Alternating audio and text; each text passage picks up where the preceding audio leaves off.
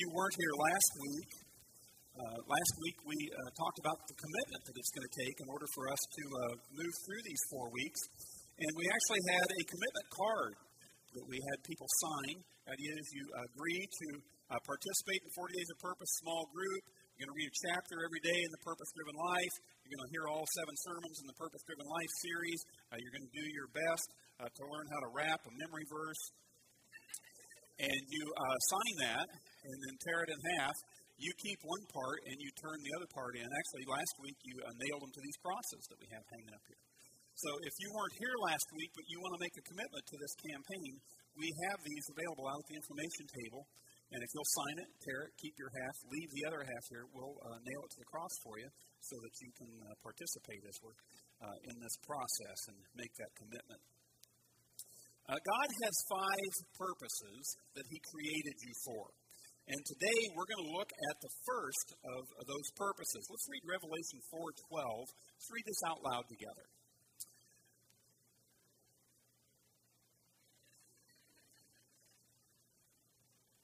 We've had some issues with our PowerPoint this week. Well, look on your outline. That's why we print those. There you go. You guys look on there, and uh, I'll look here, and, and we'll uh, forge ahead. Revelation 4:12. You, God, created everything, and it is for your pleasure that they exist and were created. Circle the phrase, for your pleasure. Uh, the Bible says that you were created for God's enjoyment. God made you to enjoy you. You were planned for His pleasure. You know that God enjoys watching you?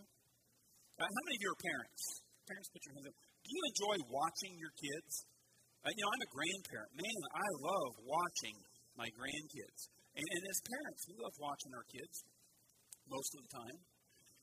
And, and the same is true with God. God enjoys watching you.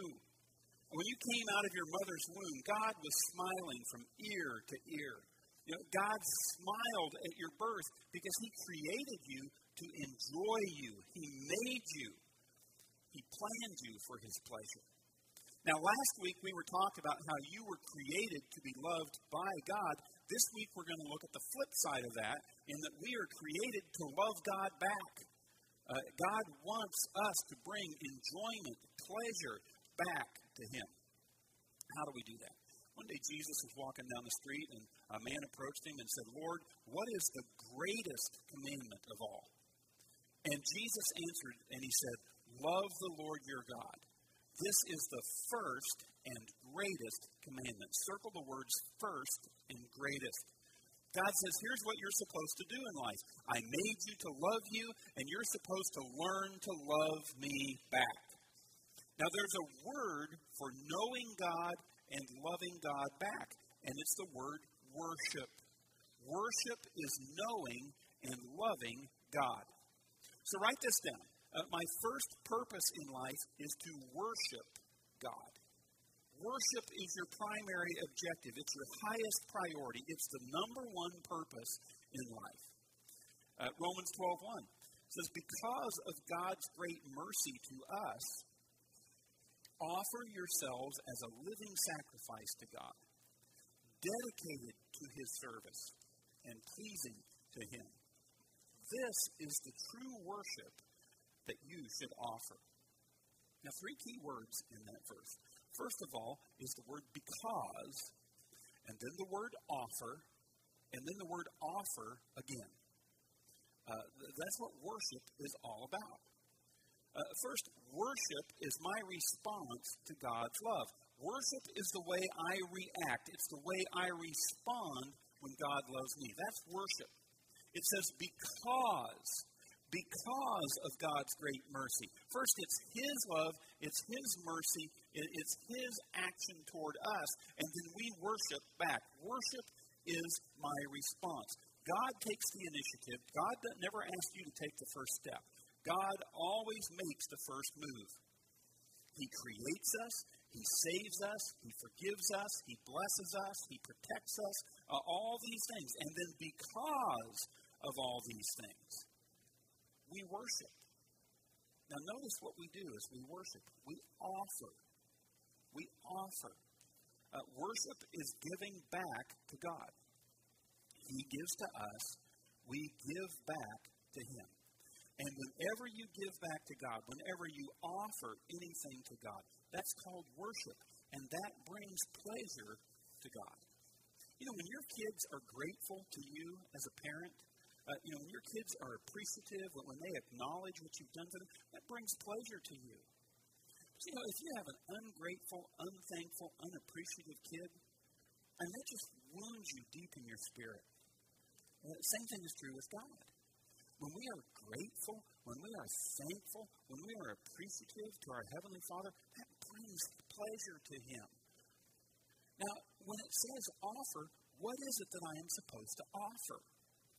You know, uh, we struggle sometimes in giving gifts to people. I mean, what do you give the person who has everything?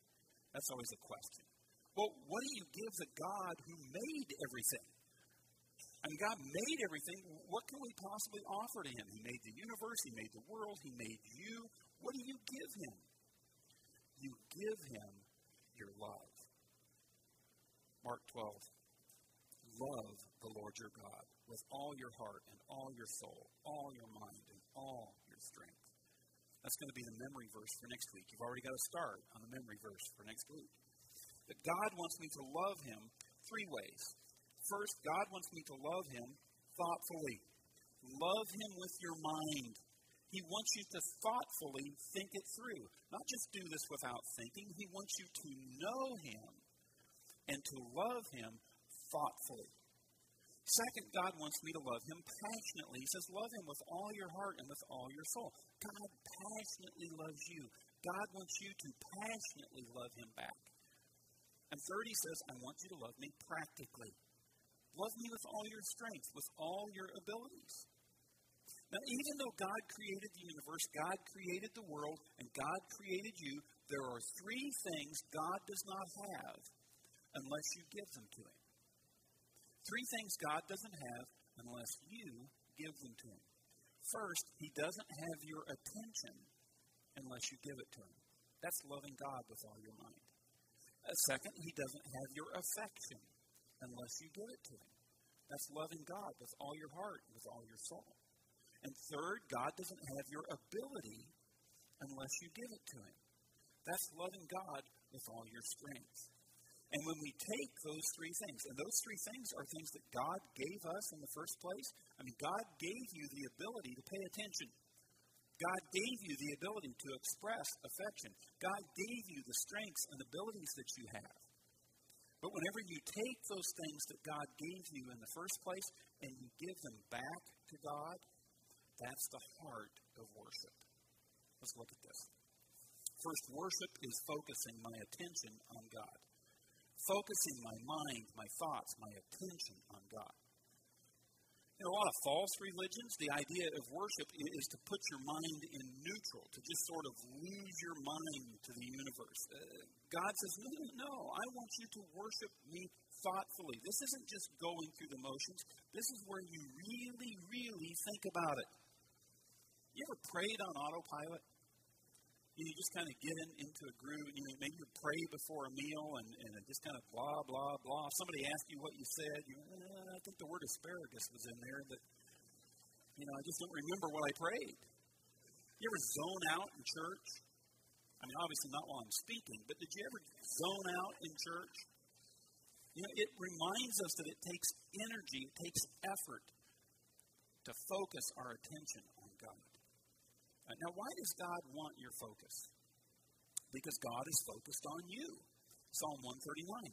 You have looked deep into my heart, Lord, and you know all about me.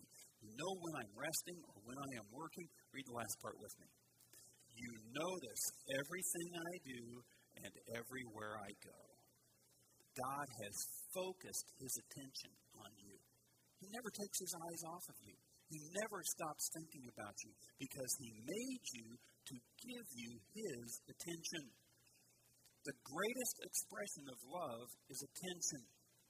You know, sometimes guys will say, you know, my wife, my kids, uh, uh, they say I don't love them, but man, I am knocking myself out, working every day to provide and to care for them. Why don't they feel loved by me? Because they want your attention. They want your attention. Attention is an incredible expression of love. You remember the first time you fell in love? I mean, you just could not get that person off your mind. You thought about them when you woke up in the morning. You thought about them all through recess. I mean, you thought about them all day long. Now, that's often an infatuation with us that wears off over time.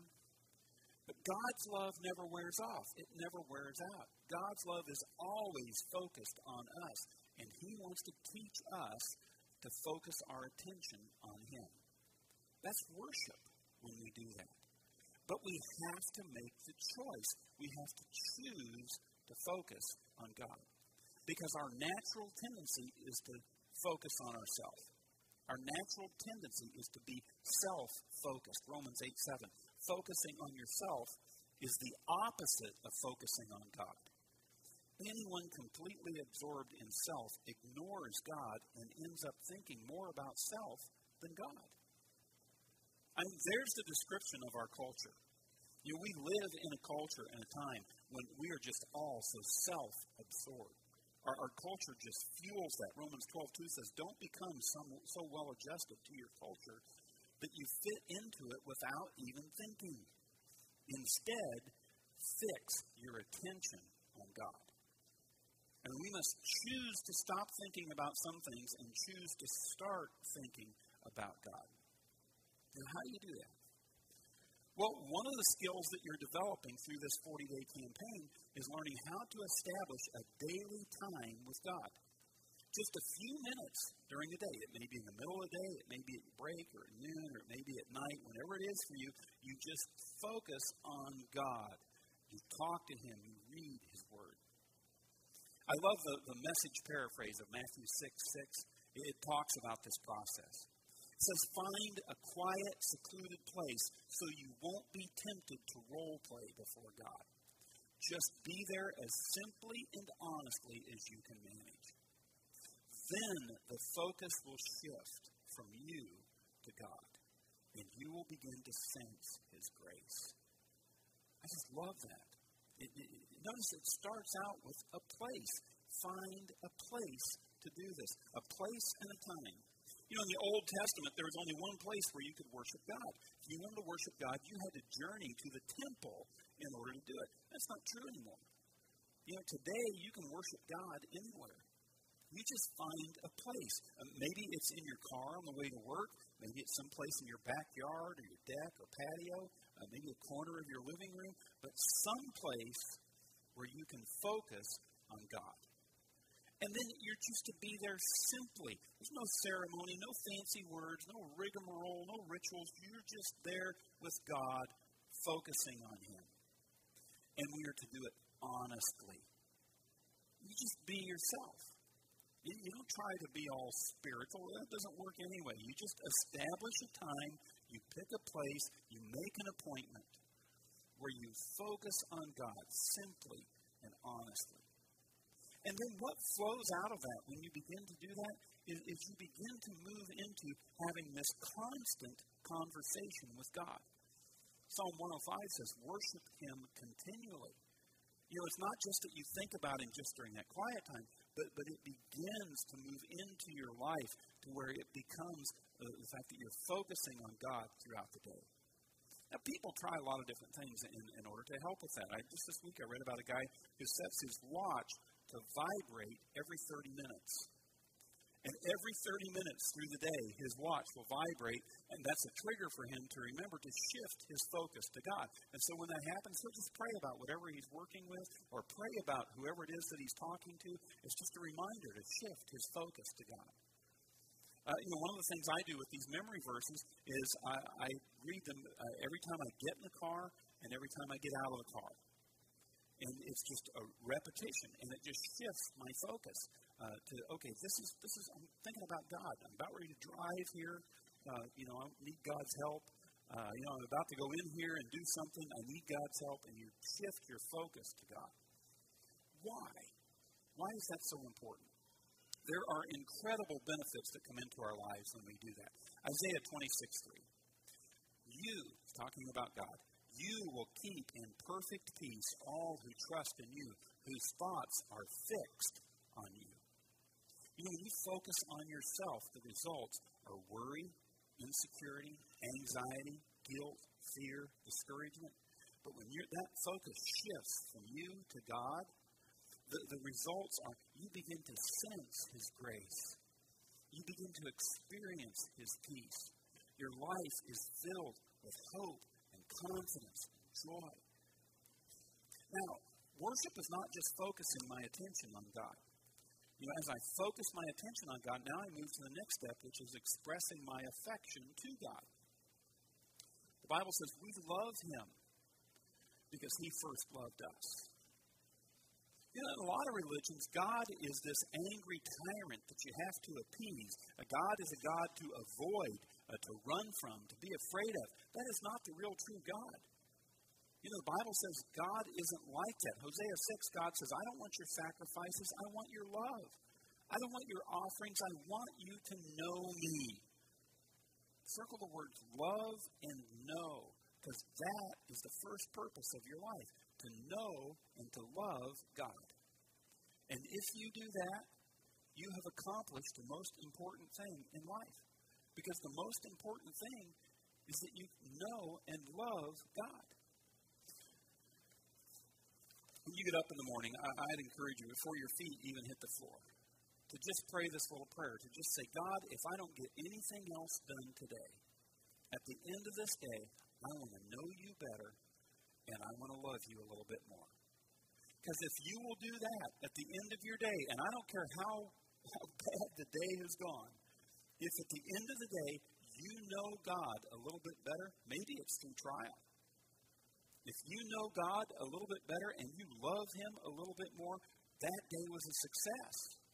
Now, on the other hand, if you knock 24 things off your to do list, if you accomplish great accomplishments, if you achieve great achievements in your life, but at the end of that day, if you don't know God any better, and if you don't love Him anymore, then that day has been wasted. It's been a failure. Because you weren't put on earth to tick things off your to do list. The first reason, the most important reason that God put you here on earth is to get to know Him and to love Him back. It's the first primary goal of your life. So, how do I express my affection to God? The Bible tells us that it starts with thankfulness. It starts with an attitude of gratitude, just looking around at everything and you just thank God back. I mean, everything that's here is a gift from God.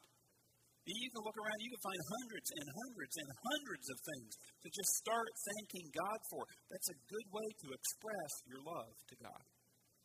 The greatest way to express affection to God is by giving Him your life.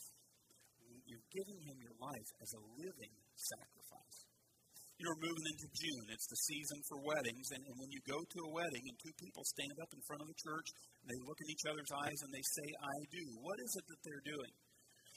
They're saying, I am committing myself to you. Because that's the essence of love committing yourself to the other person. And you can give without loving, but you cannot love without giving. And so when you say, God, I want to express my love to you, I give you my heart, I give you my soul, I give you my life. That's the greatest way to express your love to God. Romans 6, give yourselves completely to God since you have been given new life. There it is again. It's always a response. God gives us life, God gives us new life in Christ. We respond by giving our life back to Him. And you may be thinking, you know, Pastor, this thing about loving God, uh, you know, I just don't love God enough. That's my problem. I just don't love God enough. That is not your problem. Your problem is not that you don't love God enough. Your problem is, is that you don't understand how much God loves you. When you begin to understand how much God loves you, when you begin to understand that God gave his one and only Son to die on the cross for you, but you have no other response than to love him back. So it's not that you don't love God enough, it's that you just don't understand what God has done for you enough. Because when I focus my attention on God, We love him because he first loved us. We focus our attention on him, we express our affection to God, and third, third way to worship is using my abilities for God. That's loving God with all your strength. God wants us to worship Him thoughtfully with our mind. He wants us to worship Him passionately with our heart and our soul. And He wants us to worship Him, worship him practically with all our strength by using our abilities for God. You know, worship is not just about thoughts, it's not just about feelings and emotions. Worship must flow into action.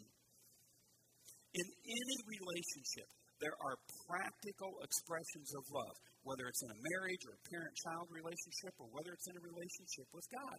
There are chores to be done. There are things that need to be fixed. There are errands to be run. There are responsibilities to be shared. And those are the times when I use my abilities to show, not just through words and not just through emotions, I show my love by my actions in practical ways, even to God by fixing and helping and serving and sharing. That's part of worship. Read Colossians 3:23. Read this with me. Whatever you do, work at it with all your heart, as though you were working for the Lord and not for people. there's, there's a, been a misunderstanding in the church. You don't have to join a monastery to worship more. You know, some people think that if the number one purpose of my life is to get to know and love God, then I've got to have a five hour quiet time every day. No, you don't need to do that. You know, oh, that means I need to go to church every day of the week. You don't need to do that either. You just change who you're working for. And when you change who you're working for, your worship, your work becomes worship. You know, we, we just tend to compartmentalize our life. This is the spiritual portion of my life. This is my quiet time, my small group when I go to church. This is my career part of life. This is where I work and make money and do things. This is my family part of life over here where I interact with my wife and my kids and my extended family, especially on Memorial Day weekend. This is when I, you know, I, I have hobbies and sports and those things. And we break our life up into these compartments. God says, no, no, no, no, I don't want you to do that. I want to be in every compartment. I want to play a role in every part of your life. I want to be involved in it all. You know, in life, it's not what you do that matters, it's who you do it for.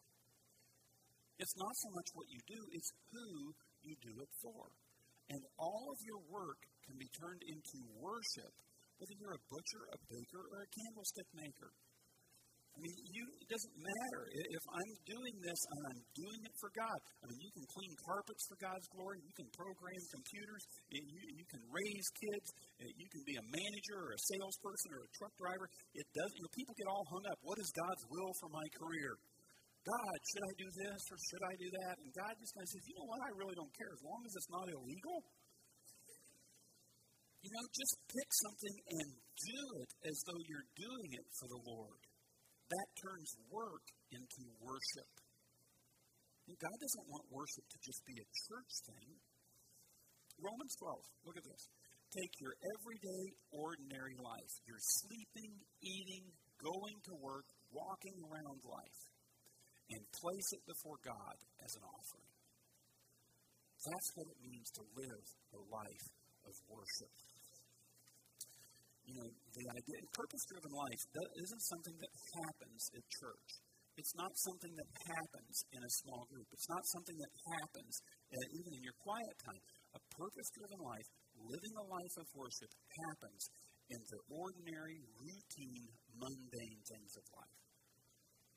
God, I am taking out the garbage for you. God, I, I, you can make beds to the glory of God. You, you can clean out your garage to the glory of God. Whatever you do, work at it with all your heart as unto the Lord, not unto people. You know, what if you decided today? What if you said, God, Tuesday morning, I'm going to get up and I'm going to go back to work.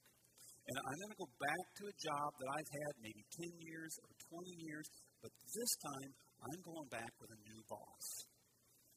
Tuesday morning, I'm going back and I'm working for you. Know, that will turn mundane, trivial things uh, that don't seem to mean a whole lot, it will turn them into worship. And honestly, that's the kind of worship that God loves. I don't want to burst your bubble, but God's not really into incense and candles and rituals and chanting. Uh, he's into the kind of worship that says, whatever I'm doing, I'm doing it for you. He wants your life to become an act of worship. Worship is a lifestyle. Because you were planned for God's pleasure. You were made to know and love God, to love Him thoughtfully, to love Him passionately, and to love Him practically. So just make that the number one goal of your life. Paul says we make it our goal to please Him. There's not a better goal you could set for your life. Let's pray together.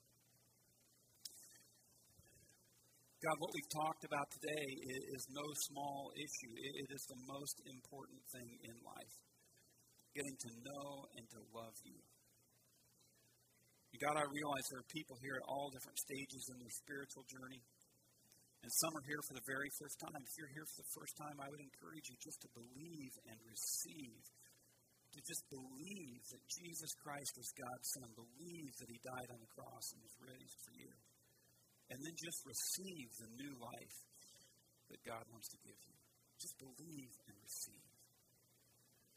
Maybe you're here today and you've been a believer for a long time, but, but you've been self focused. You've been living your life for yourself. I just invite you today to just turn your attention, turn your affection to God, and experience His grace and His peace. God, help all of us as we leave here today to move out into the world and to do practical things that make everything that we do be done as an act of worship unto you. For we ask it in Jesus' name.